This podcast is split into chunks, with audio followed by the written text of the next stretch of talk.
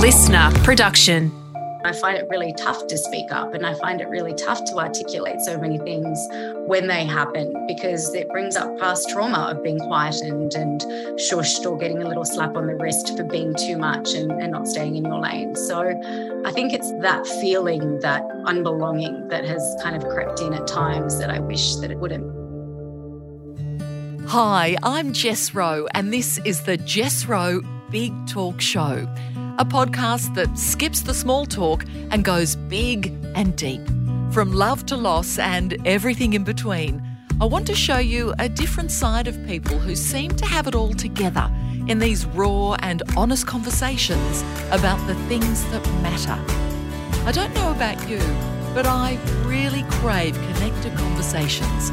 So I'm going to dig deep to give you a new window into the souls of the people we're curious to get to know and understand. There might be tears as well as laughter as we celebrate the real life flaws and vulnerabilities that make us human.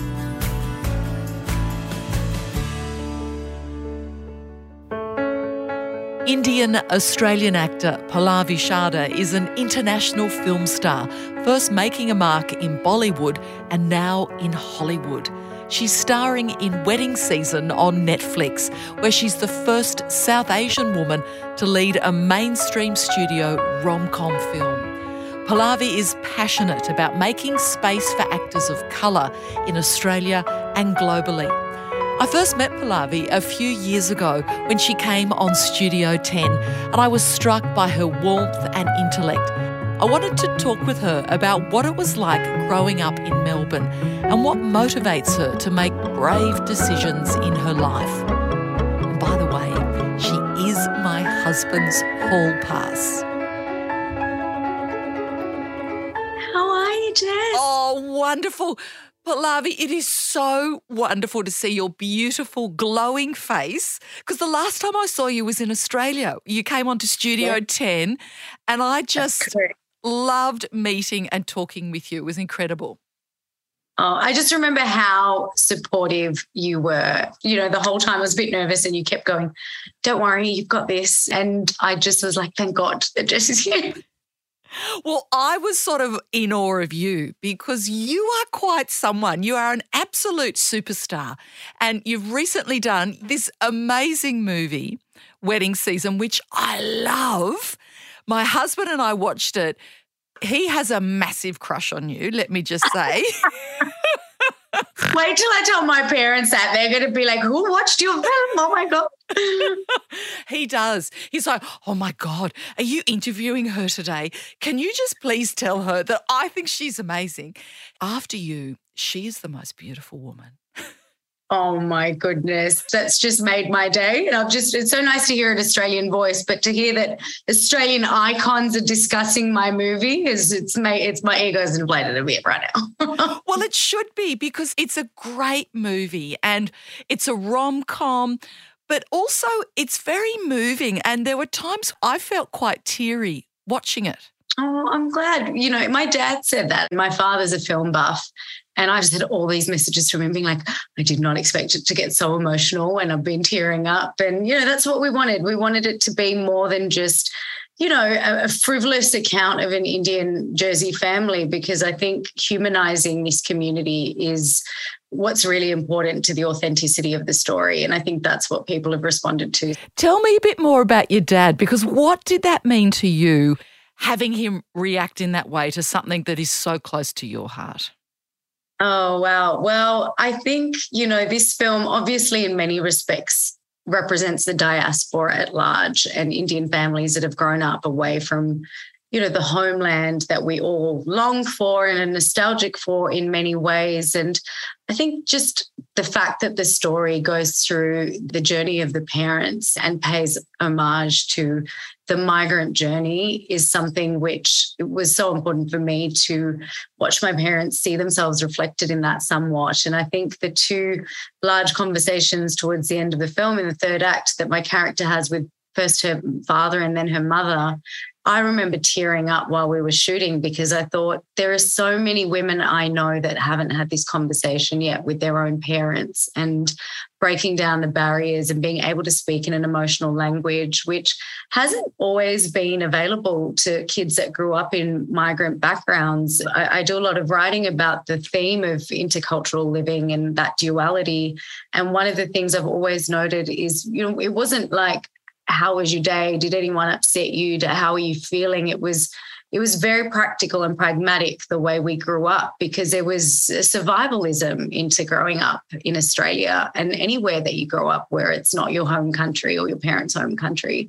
And I'm going through that reckoning with my family now where we're all adults and you can relate to your parents and their traumas and their journeys and it humanizes the experience for everyone so i think it's great that it did the job of breaking down that barrier and allowing ourselves to feel reflected and it's, you know, mainstream Hollywood movie streaming on Netflix, the biggest streaming service in the world. I know, it's crazy. I don't know if this is statistically true, but I'm just going to put it out there. I think I might be the first South Asian lead in a Hollywood rom com. Oh, it is a moment, isn't it? It's something that you need to cherish. Yeah, absolutely. And I've been in LA since it came out, and it's been tough being away from my family, I guess, during it. And it always seems to happen that whenever the biggest things that I do come out, I'm sort of on my own. So you you rely on the overstimulation that you get online and through social media. But this time I've felt that pride. Like my dad sends me every day, he sends me copied and pasted messages on all of his social media, his LinkedIn from all of his like college friends and the alumni associations that he's associated with his students. I did a keynote for his students last week on Zoom, um, talking about barrier breaking and the path forward and finding your way post university. And it's just been incredible to see that the ripple effect that that can have, particularly for people from minority communities who haven't always felt that there's a path that's set out in precedent for them, which is, you know, once upon a time how I felt. So if this can just be a little beacon for other people, then my work is done. oh, your work is well and truly done. But let's talk a little bit about how you felt and right. how you felt growing up. I mean, you were a genius. You were a child genius, you were, weren't you? I definitely started university way too young. Now, I mean, in hindsight, I know how desperate I was to just get to the next thing and experience life really quickly so that I could find that you know journey where i was exploring my passion and i felt like there were these boxes that i had to tick before i was allowed to do that. And i think subconsciously that came from being from a very academic indian family. But now my dad always says to me yeah we were really shocked when you chose to go to law school because you're always an artist. I'm like now you tell me why, why didn't you stop me then? Um, but I'm glad. I'm glad for the perspective and for the network and the, the brilliant minds that I come home to in Melbourne. You know, all of my uni mates are doing exceptional things. You know, many of them are counsellors in government, and um, one of them has just gone and done a master's on nuclear disarmament. So I get a lot of stimulation from that cohort, and it roots me to Australia in so many ways, especially because the India Australia link is so based on education and what we can offer. And both of my parents are, have been professors in Australia. So I think weirdly, that whole tertiary system is home for me in many ways. I grew up on my sick days, I was hanging out at universities when I was a kid. So I kind of almost had no choice but to do that and get that done. But you didn't follow the traditional path because even though you were a brainiac, you decided no, I want to be a creative soul. I am a creative soul. I'm going to India to act. But you didn't really yeah. tell your parents that, though, did you? No, I was very sneaky. I was actually sitting in a law lecture at Melbourne Uni and I, you know, the bug had bit me. I can't even remember why it had bit me, but I think I was hoping actually to do broadcast journalism when I was at uni because I did a law degree and a media and communications degree. And unfortunately, you know, a decade ago was a time when there was still a bit of a paucity of opportunity for people of color. And that had hit me as a bit of a gut punch because I really believed that all of the hard work I'd put in and, you know, the skills that I was developing and I'd worked hard for had a natural progression to career success or career opportunities. And I didn't expect a ceiling to come crashing down on me. But then when I paused to look around, I was like, oh, I guess that makes sense. You know, I don't really, there's no precedent for this. And it didn't actually dishearten me or upset me. I just thought, okay, so now what do I do? So I thought if I want to be a journalist, I should go to India. So that's what sparked it. Goodness. And then I just took it like the, the next, next level. level. But before we go to that next level, I want to pick up on what you were saying about the ceiling crashing down in Australia mm. and what it was that some people said to you.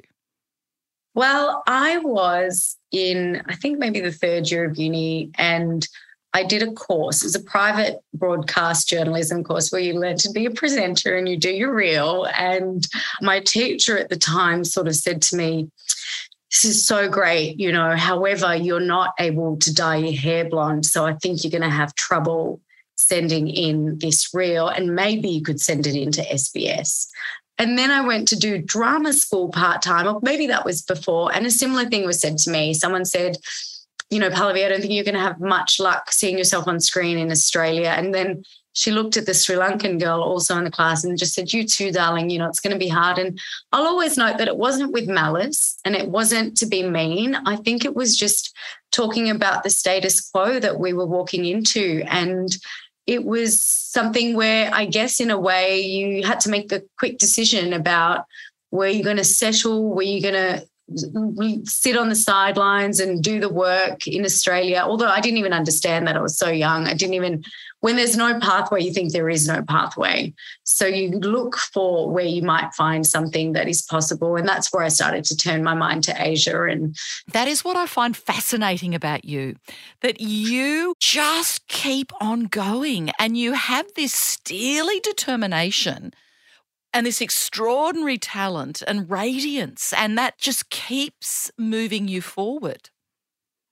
Thank you for those words. They mean a lot. Yeah, I think, you know, I find a lot of joy in the everyday things. And I think I'm re- really lucky that I was blessed at a young age with a strong spiritual compass. And I've been able to come back to that whenever things have gotten tough and it sounds cliched, but honestly, for me now, even if I never saw myself on screen again, I'd be okay with it because I know there'd be something else that would unfold for me to do and to to put my time and my energy towards. You know, I had a very influential grandma in my life. My father's mum was an ascetic who was a philosopher and she actually lived a very non conventional life, a non-conformist life, and lived her last 30 years in meditation. And I had a strong feminine figure in my life who was non-conformist and was maverick in her own way. And I will say that my mum, in many ways, is that way too, because she never quite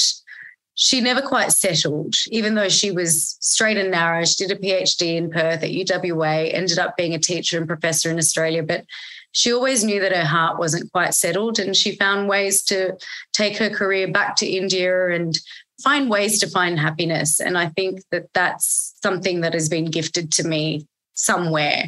I just know that for me, transcendence is in performing and in communicating, whether or not it's on stage or on screen. It's like, how do we keep this dialogue open? How do we create empathy through intercultural communication? And that can be any kind of storytelling. It could be you know two people having a chat on the street. That's just as fulfilling for me if i get to share in something with someone. So knowing that that's my anchor i think is really helpful.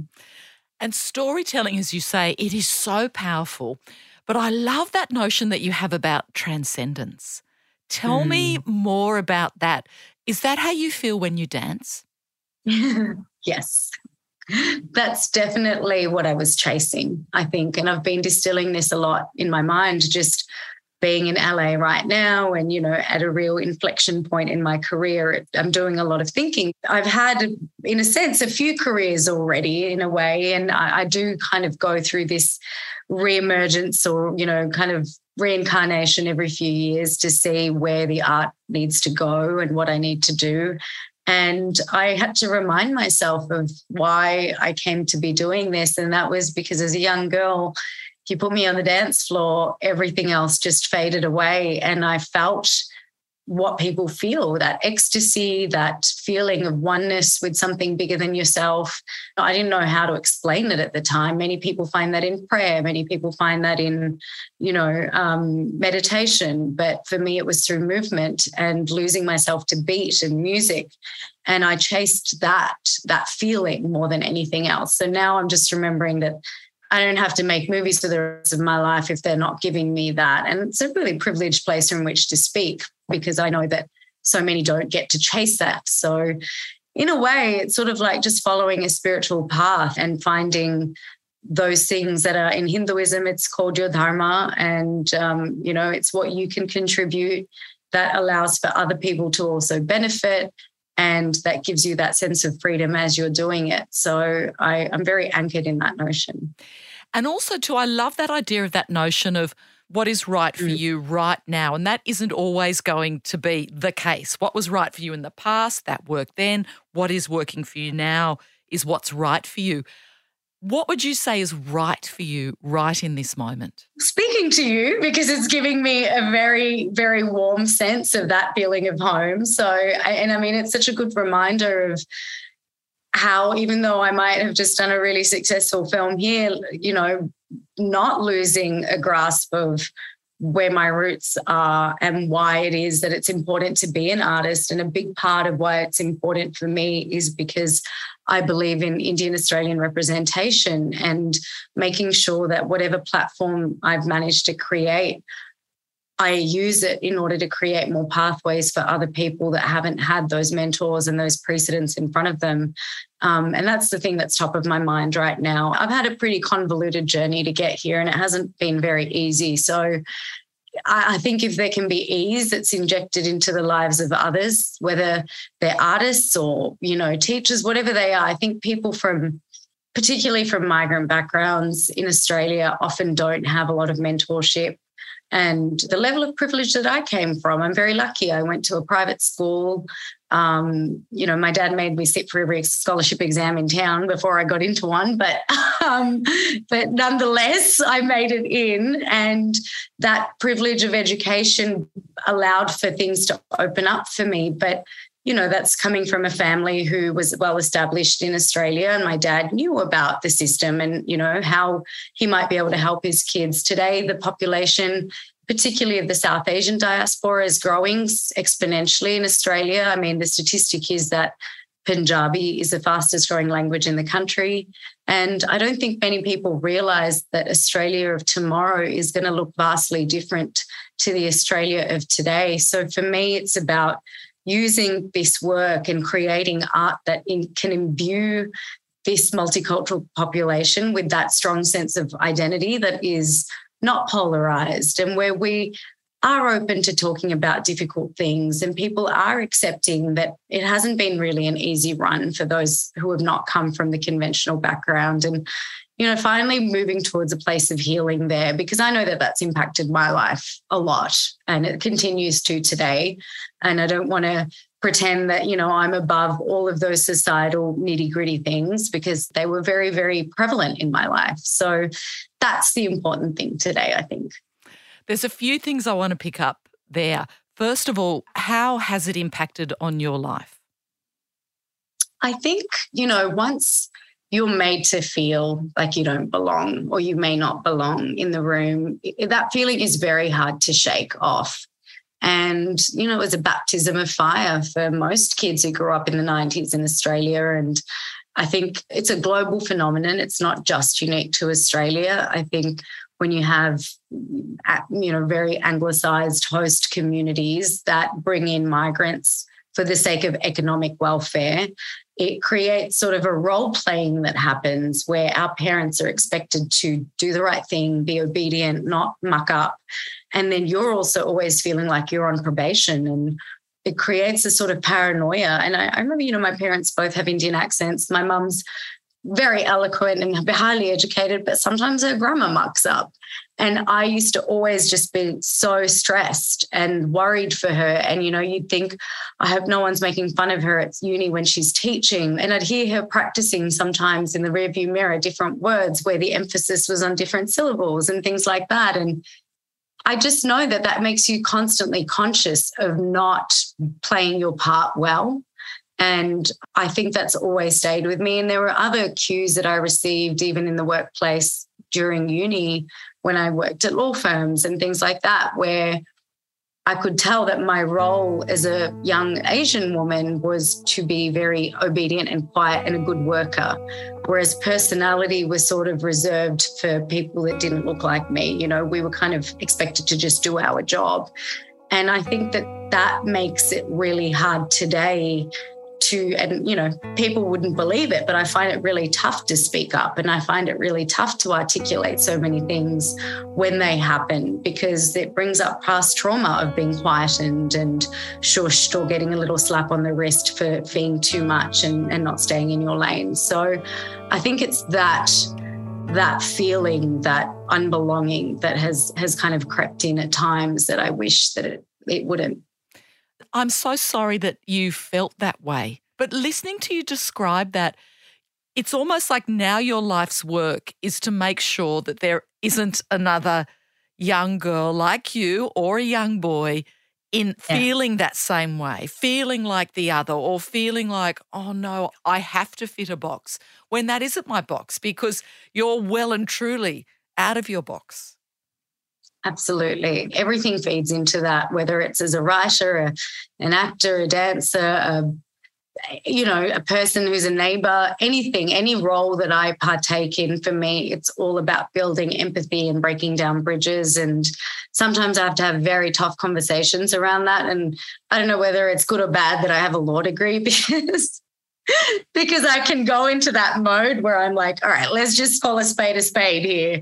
It's a benefit and a boon, and also a curse because I think people don't expect that part of me to come out, or then they just view me as that, as a very hardened person who's just a social justice warrior. And, you know, I think that's unfair as well because we can be light and shade, we can be yin and yang. And I like to be able to move between the two parts of myself or the multiple parts of myself. But I think the fundamental problem and the hangover of having been grouped is that when you get grouped, you you get viewed as that thing and then you are aware that you're influencing how other people that might look like you or be in that group will be regarded and in my case it's like all right well i don't want to be the difficult brown woman because that's then something that people become fearful of and then maybe they won't want more diversity on their team or they might think of it as problematic or too hard and so it's a real tightrope to always walk. How do you navigate that though?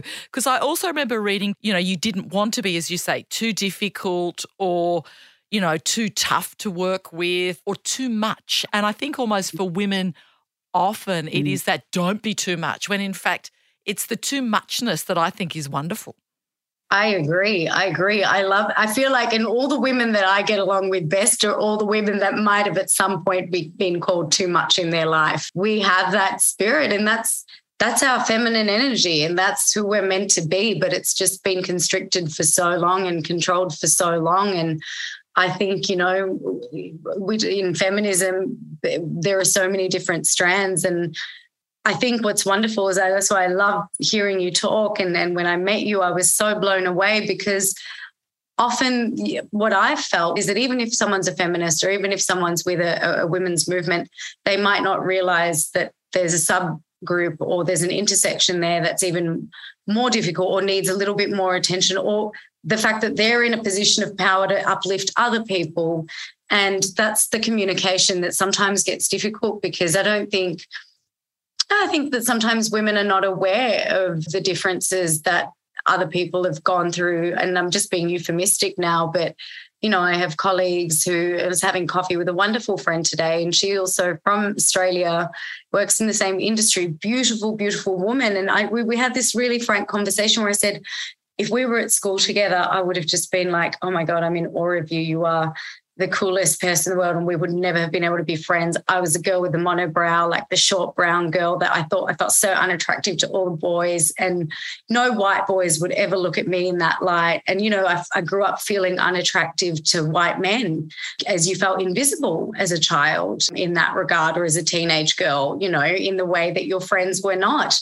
And she was just flabbergasted. And she went, You know, I would never have known that. And I would never have thought of that. And and I was like, but you know how much I love you for listening to me and respecting me while I say that and holding space for me so I can have this conversation and living in my shoes for a little minute there and walking away from this conversation. And maybe when you speak to a friend of yours that has also had a bit of minority consciousness in their life, that empathy will grow even further. So it is that thing of finding more space for those conversations. And, you know, sometimes they're possible and sometimes people are defensive. And that's when it gets a little bit difficult. But what I love about listening to you is you would keep going, though. And that's important, though, because we do grow and we find our voice and our power. And listening to you and seeing you, I very much feel like you're in your power now and almost mm. like the mm. best is yet to come. I hope so. It ain't over yet. Although I was just speaking to my granddad, and I think he secretly was wondering if I was busy here getting a real job. So. Isn't that funny though? It still creeps in in terms of, you know, with the older generation thinking, oh, no, no, that's not a proper job. When in fact, what you do, it means so much to people. Not only does it bring people joy, we question ourselves, we question our place in the world, we are seen, we are heard. And I think that is a real privilege to do what you do. Thank you. Yes, it is a privilege. And I, I, I constantly am grateful and thankful. I wake up now and I'm very thankful. And I'm thankful that I was able to withstand what I have withstood. And I hope I have the courage to do so going forward because there's always little things that come up. And what I love about the way we are able to speak today is the cultural zeitgeist allows for open hearts and vulnerability. And I'm very vulnerable now wherever I go and with anyone I speak to, whether it's producers, directors, a co actor, the guy who's driving me from A to B, you know, the airport concierge, my agents. I think it can be overwhelming for the people with whom I'm speaking, but I've really learned that unless we all crack open our hearts, there's no scope for healing.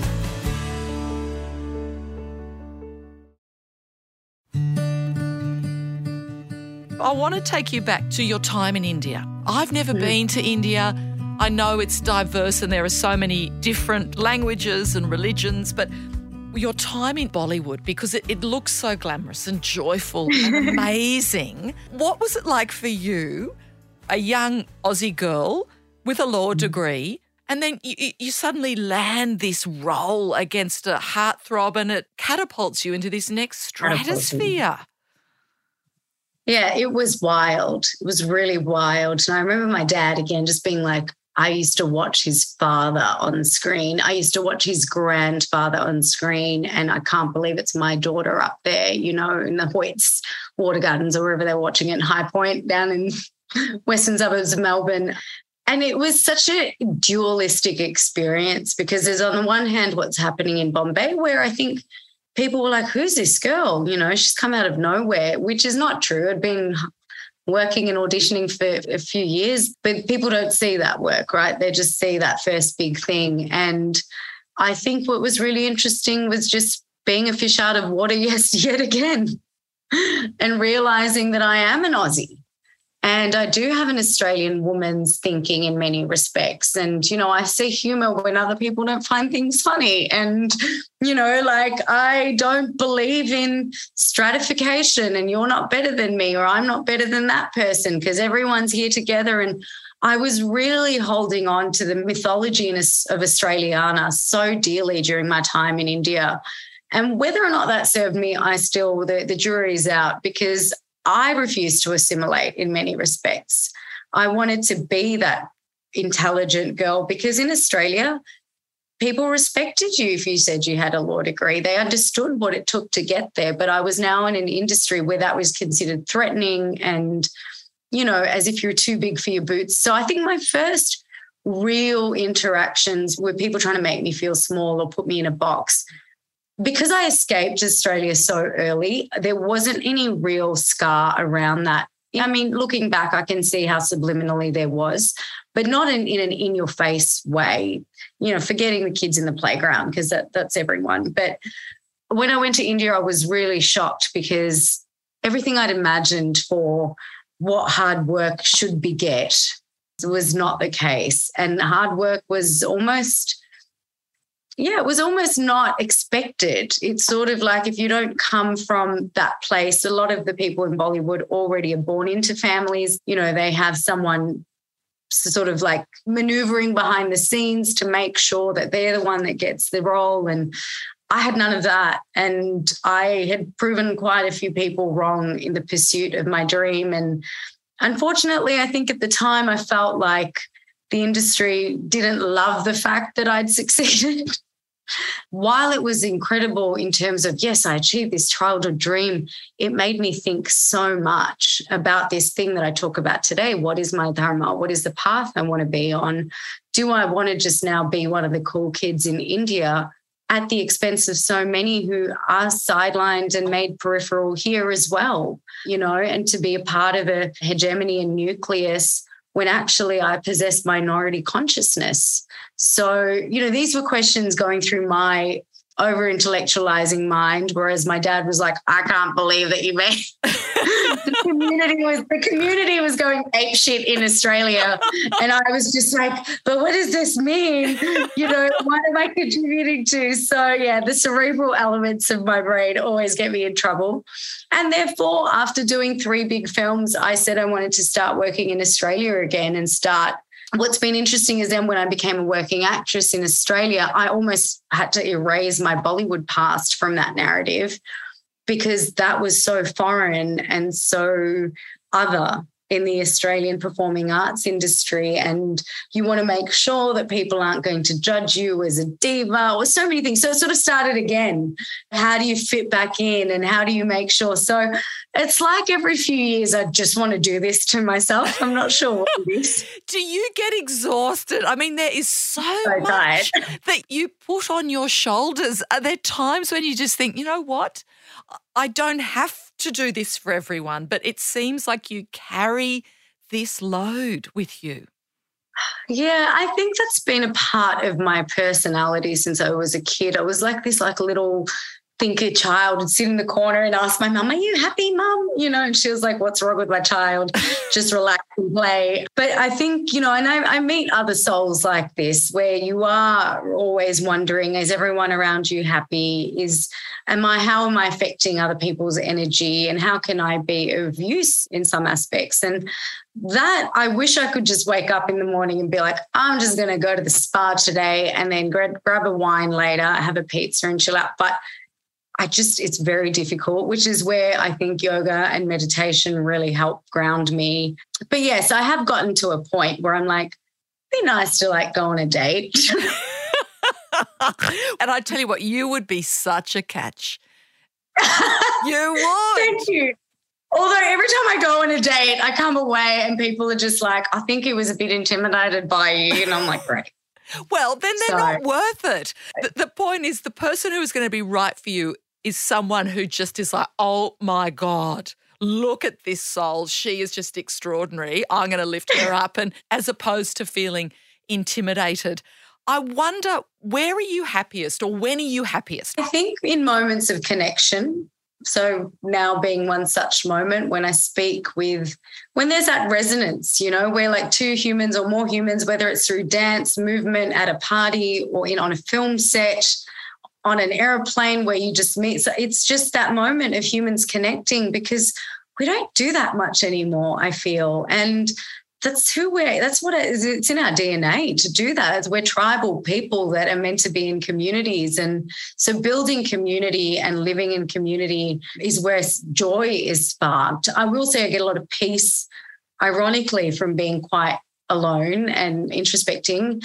For me it's it's just living every day well and being so grateful. And i'm again lucky that the spiritual path that I was put on by virtue of my culture, which so many people are coming to today through yoga and through, you know, so many new you know mindfulness gurus and apps and all the things that is available to us. This is a knowledge and a culture that was passed down for thousands of years you know where i came from so i feel really blessed how lucky am i that that was already in my genes and in my family so just coming back to those principles those first principles really grounds me and just trying not to let the highs be too high or the lows be too low you know and just being being quite steady there and um yeah, finding finding that equilibrium has been really good.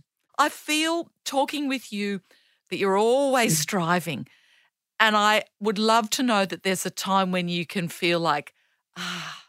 My daydream is literally sitting in the backyard of our home in Melbourne at my childhood home where my parents still are, and the sprinklers being on, and dad with a stubby, crickets on, the pressure cooker's going because mum's making dal, and my brother and I are watching cricket on and off and having some silly comment. Like honestly, my what I imagine as peace now and chilling out is just that image that I have of my childhood when we first moved from Perth to Melbourne and those hot summer days. So that for me is the moment that like I'll stop striving when I can just be with my family and that's the pause I think that I need and that gives me the energy to then go back out and be out there for everyone else. And you are there for everyone else. You bring me joy when I see you see your beautiful face via Zoom, when I see you on the big screen and on our TV screens, you have this beautiful way about you. And thank you for being you because you are making oh. the world a better place. You really are. Thank you, Jess. Thank you so much for those words. So much love. You're incredible. Thank you. As are you. When I went home that day from Sydney, I remember I flew home and I said to my mum in my Indian accent, because it's a speaker, I was like, Mum, I met Jess Rowe and she was so nice to me. oh. so you left a very long lasting impression. If I had more people like you in my life, you know, I'd be very abundant. I'm already abundant, but I hope that many people get to meet mentors like yourself in their life. Oh, you make me cry. That's so beautiful. Thank you. You are just an amazing woman. I love you to bits, and maybe even I love you more than my husband loves you. Don't do that. Just tell your husband now you guys can go away and find me a husband, and then we'll just have a big Bollywood party at my wedding. Oh, well, I cannot wait for the wedding. I can't wait for the dancing. I just can't wait to give you a hug. You're wonderful. Oh, amazing. Well, I'll see you next time I'm in Sydney. Yay. So much love, beautiful. Thank you. I could just talk and talk and talk to Pallavi. Isn't she just a brainiac? There's so much that she says that makes you think, but also she exudes joy and this extraordinary inner beauty. Now, she is starring at the moment in the fabulous rom com Wedding Season, which is available to watch now on Netflix. I loved it. Petey loved it. My daughters loved it. It's a really feel good film for the whole family. And it also makes you think, and it did make me weep a little bit. It's a beautiful movie. Now, for more big conversations like this, follow the Jess Rowe Big Talk Show podcast. And while you're there, leave a review, share it with a friend, spread the word. And if you enjoyed this episode with Pallavi, you might like my chat with Nazeem Hussain bringing happiness to other people and making them feel the way I feel when someone does that to me fulfills me too. So that's a really nice thing in, that, that I take from my religion that serving others serves yourself.